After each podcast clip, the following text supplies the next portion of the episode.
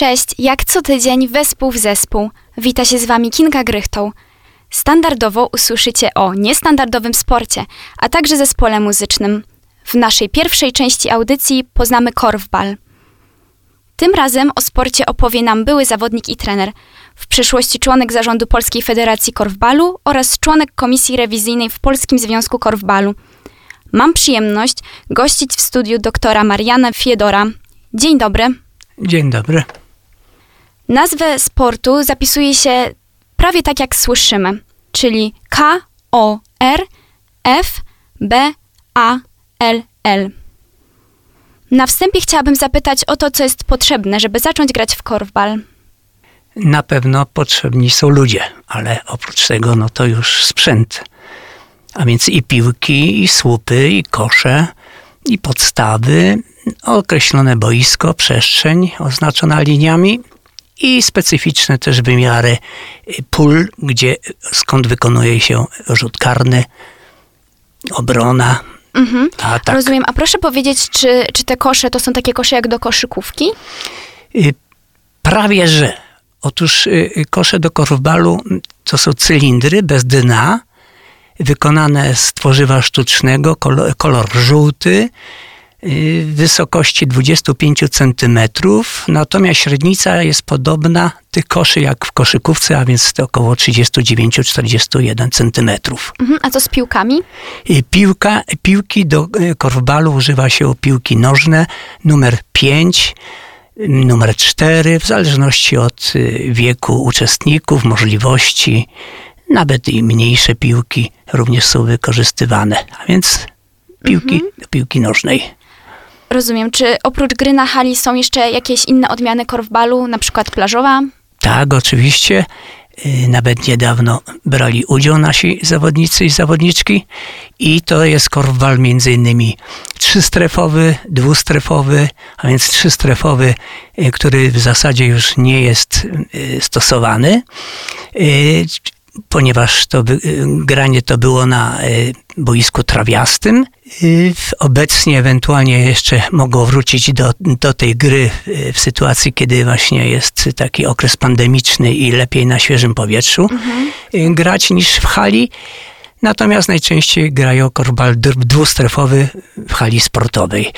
Inne rodzaje, no to jest również właśnie tak zwany ten beach korbal plażowy i y, aqua korbal również water korbal, czyli znowu mm, w- jak to w balatonie między innymi y, też były takie rozgrywki, a właściwie zabawa. Trzeba powiedzieć, bardziej zabawa W niż... zasadzie można mieć kosz i, i pójść w dowolne miejsce albo, albo na trawę, albo na piasek, albo do wody Tak i jest. można e, dostosować grę do, do warunków, w jakich się znajdujemy. Tak jest.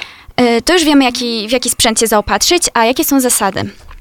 Zasady najważniejsze to są takie, żeby zabezpieczyć bezpieczeństwo, czyli bezpieczne, żeby to było to, co się wykonuje, a generalne zasady to są takie, że nie kozłujemy na pewno, nie zabieramy piłki, nie wy- wybijamy, nie rzucamy przeciwnika piłką, chociaż to też byłoby niemożliwe.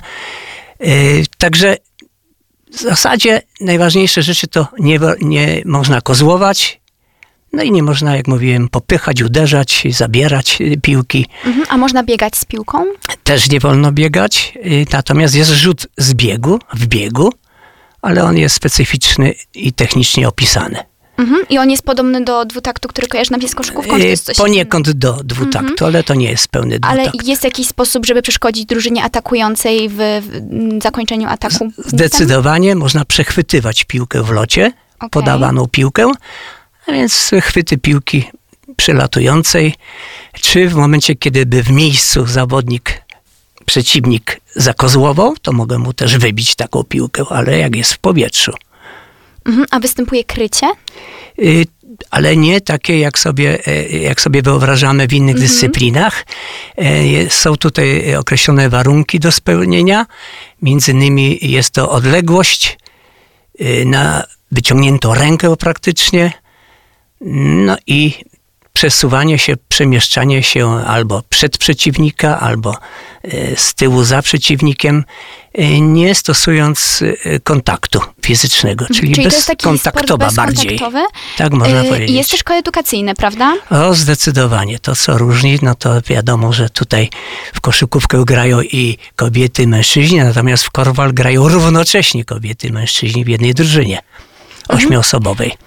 I jak gra jedna drużyna z drugą, rywalizują ze sobą, to musi być taka sama ilość y, kobiet w jednej drużynie, jak w drugiej. Jest to stała reguła. Stała reguła, nawet jeżeli y, jest eliminowanie zawodnika albo zawodniczki, no to w zależności co to była za sytuacja, czy wej- wejdzie rezerwowy w to miejsce, y, czy po prostu będzie równowaga, tak jak wspomniała pani, zawodników i zawodniczek, ponieważ nie można kryć zawodniczki przez zawodnika, Aha. a więc nie okej. możemy stosować takiej obrony.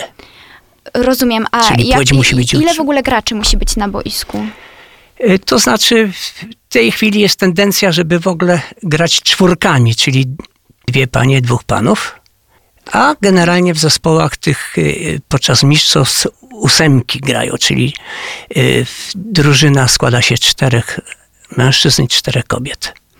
I w zależności od ilości graczy, czy gramy ósemkami, czy czwórkami, to wielkość boiska jest dostosowana do tej... Dostosowana jest do ósemki. Jeżeli teraz czwórkach, wspomniałem o czwórkach, no to Tak. tam boiska mogą być oczywiście mniejsze. Mniejsze.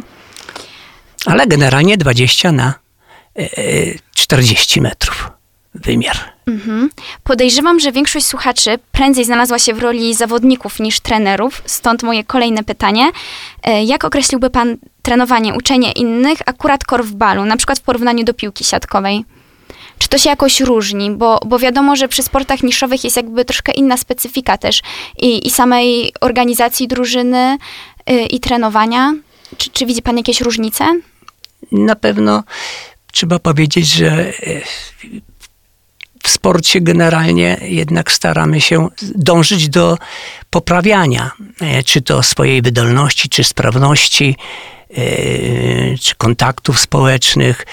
No i to szkolenie jest specyficzne, dlatego e, bardzo ważne są kompetencje człowieka, który ma prowadzić szkolenie, szczególnie kompetencje społeczne, miękkie kompetencje, ponieważ ma do czynienia równocześnie w drużynie i z dziewczętami, i z chłopakami. A więc jest to, jest to, jest to zróżnicowanie. Pozycje również są, zadania określone również są e, podczas gry, no a więc przygotowanie i techniczne wy, wymaga umiejętności określonej, predyspozycje również trenera do prowadzenia i pokazu tych elementów technicznych, jak również i taktyczne rozwiązania w korbalu. E, No i na pewno e, wytrzymałość bardzo potrzebna, ponieważ wymagające są to zawody. No a przy nauczaniu cierpliwość, no, panowanie nad sobą, e, również w określonych sytuacjach asertywność określona. Stąd mówi się o tym właśnie, że trenerzy i nauczający, a między nauczyciele, instruktorzy, nie tylko trenerzy, e, muszą wykazywać właśnie te kompetencje. Dobrze, że pan właśnie wspomniał też o tych kompetencjach miękkich, bo bardzo często one są pomijane, chociaż y, współcześnie jednak wraca się y, na pewno do nich w, w jakimś dyskursie trenerskim. Mm, A proszę opowiedzieć krótko o historii korfbalu w Polsce, bo już całkiem długo działa w naszym kraju, tak porównując do innych sportów niszon, niszowych z naszego cyklu. Jeżeli chodzi o nasz kraj, no to właściwie można powiedzieć, że od 1987 roku e, rozpoczęliśmy kontakt, mieliśmy kontakt z korfbalem. Miało to miejsce w- Kortowie, w Olsztynie. Podczas e, e, obozu prowadzący przyjechali z Belgii z Holandii i ta kadra no, zachęciła uczestniczących wtedy w obozie, między innymi działaczy, aktywistów ZSP, a więc mówię jeszcze raz 1987 rok. No i między innymi również i ja znalazłem się z rodziną e, na wczasach w Kortowie, jako też działacz ZSP, e, przygotowujący do zajęć ze z aktywistami, studentami naszych uczelni. I stąd zachęcony, a równocześnie zaciekawiony, nieznający takiej dyscypliny, a równocześnie będącym nauczycielem akademickim y, w AWF-ie krakowskim, no, chciałem dowiedzieć się, co to jest za dyscyplina, jak, jak ją się e, uprawia, e, jaka jest historia. A więc y, ten korwal w Polsce to miał takie miejsce. To można powiedzieć, że był pan jednym z prekursorów korwbalu w Polsce. No pewnie w nauczaniu i organizowaniu drużyny tak ale e, nie chciałbym wychodzić przed szereg i wspomnę o Grzegorzu Kowalskim, Grzegorzu Koperskim, e, pani profesor Zofii Żukowskiej z AWF-u Warszawskiego, e, którzy to mieli kontakt z działaczami Międzynarodowej Federacji Korfbalu, IKF-em.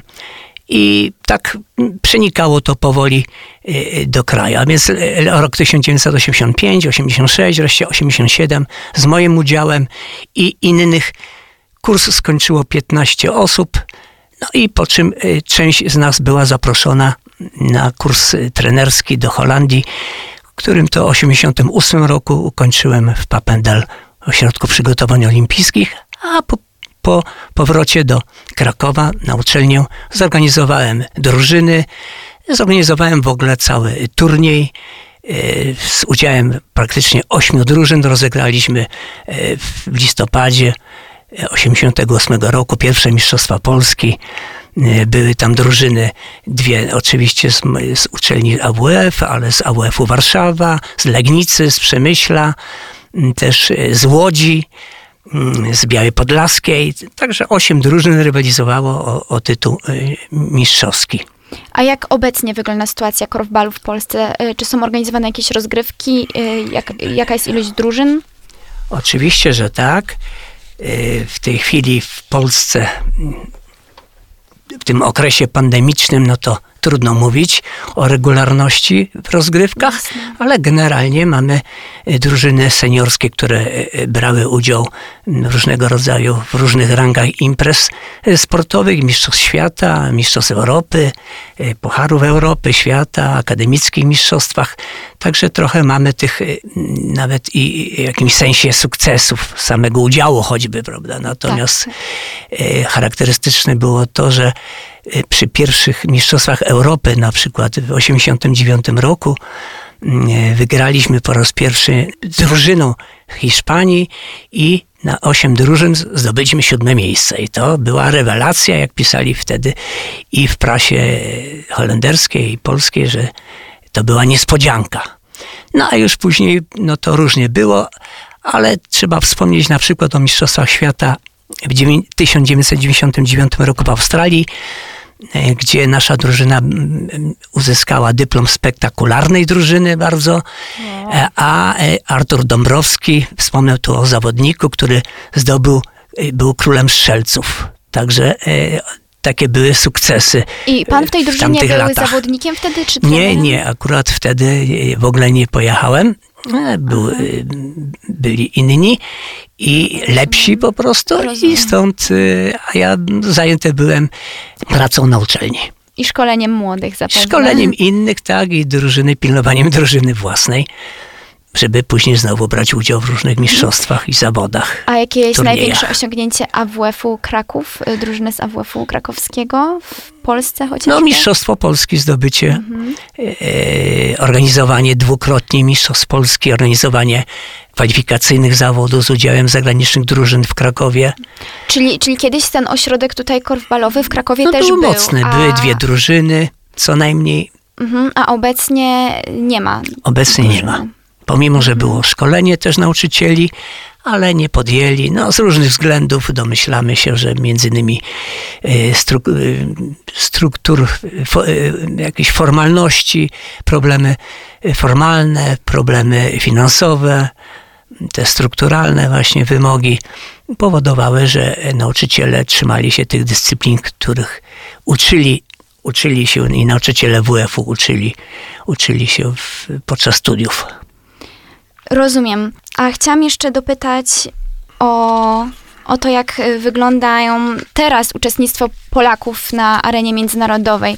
Czy drużyny z Polski obecnie wyjeżdżają na jakieś zagraniczne zawody i osiągają tam jakieś sukcesy? Bo z tego, co się orientuję, to w krajach Beneluxu korfbal jest najbardziej rozwinięty. Jak się ma do tego poziom korfbalu w Polsce? Poziom korbalu w Polsce, gdybyśmy porównali y, do krajów Beneluxu, no bo tam powstało w Holandii, jak y, już Państwo pewnie wiecie z innych źródeł, w 1902 roku Nico Brockhausen wymyślił tą grę. Będąc w Szwecji, podglądając y, zajęcia polegające na wrzucaniu piłki do kosza, no przemyślał, wrócił do Holandii, no i przepisy ustalił, korfbalowe, no i tak się w ogóle zaczęło, czyli w krajach Beneluxu, Belgia, Holandia, Luksemburg. Przy czym najbardziej zaangażowana była Belgia i Holandia, Rywali, rywalizowali ze sobą. Najczęściej oczywiście to były zawody y, traktowane właśnie rodzinnie, a więc ojciec, matka, dzieci kontra sąsiedzi. Okej, okay, czyli takiego podziału wiekowego też nie ma, czy już jest w, drużynach korfbalowych podział wiekowy?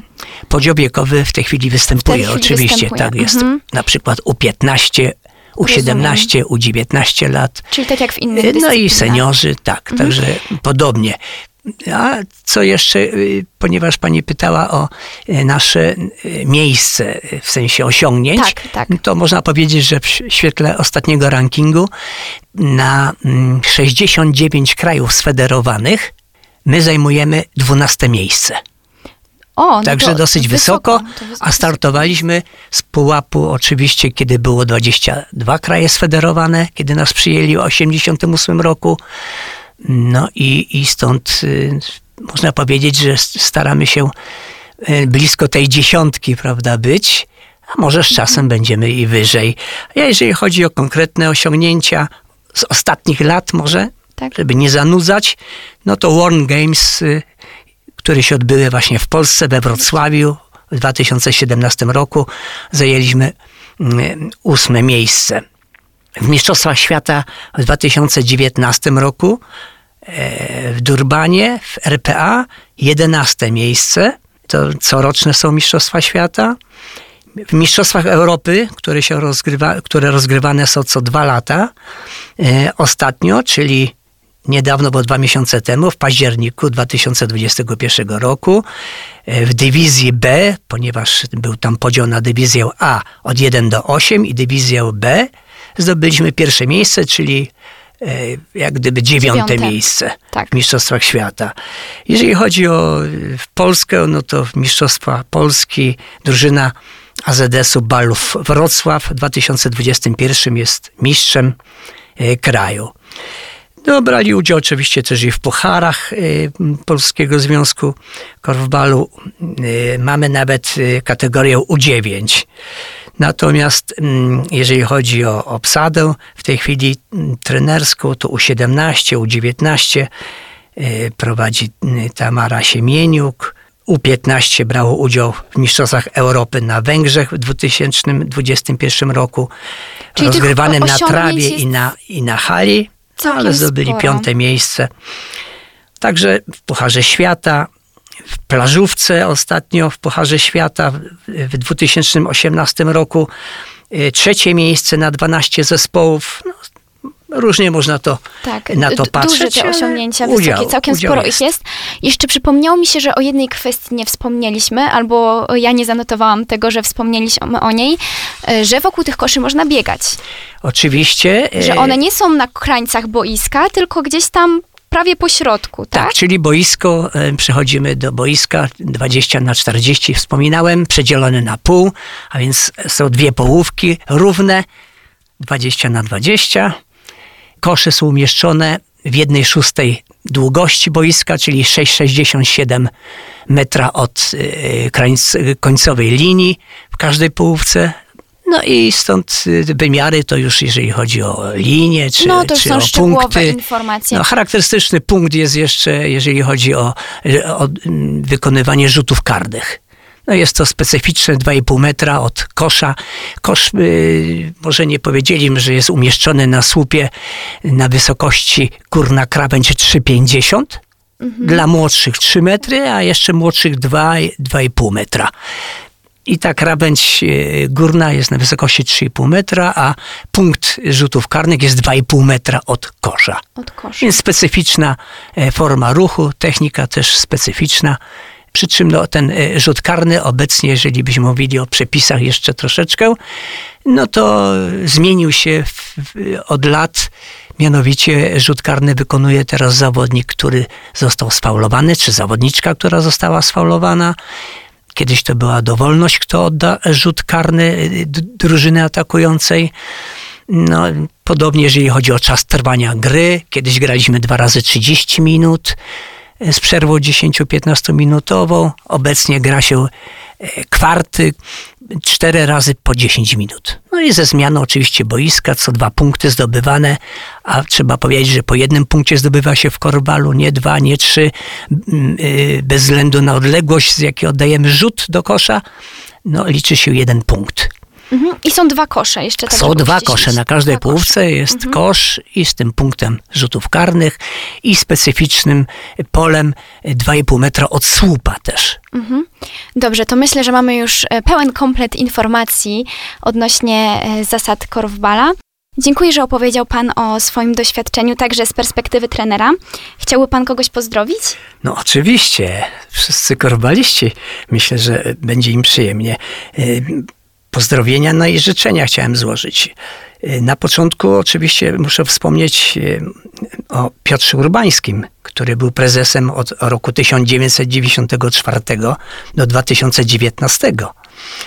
Na pewno pozdrowienia dla Iwony Żak, Iwony Czyżak, Karola Majchrzaka.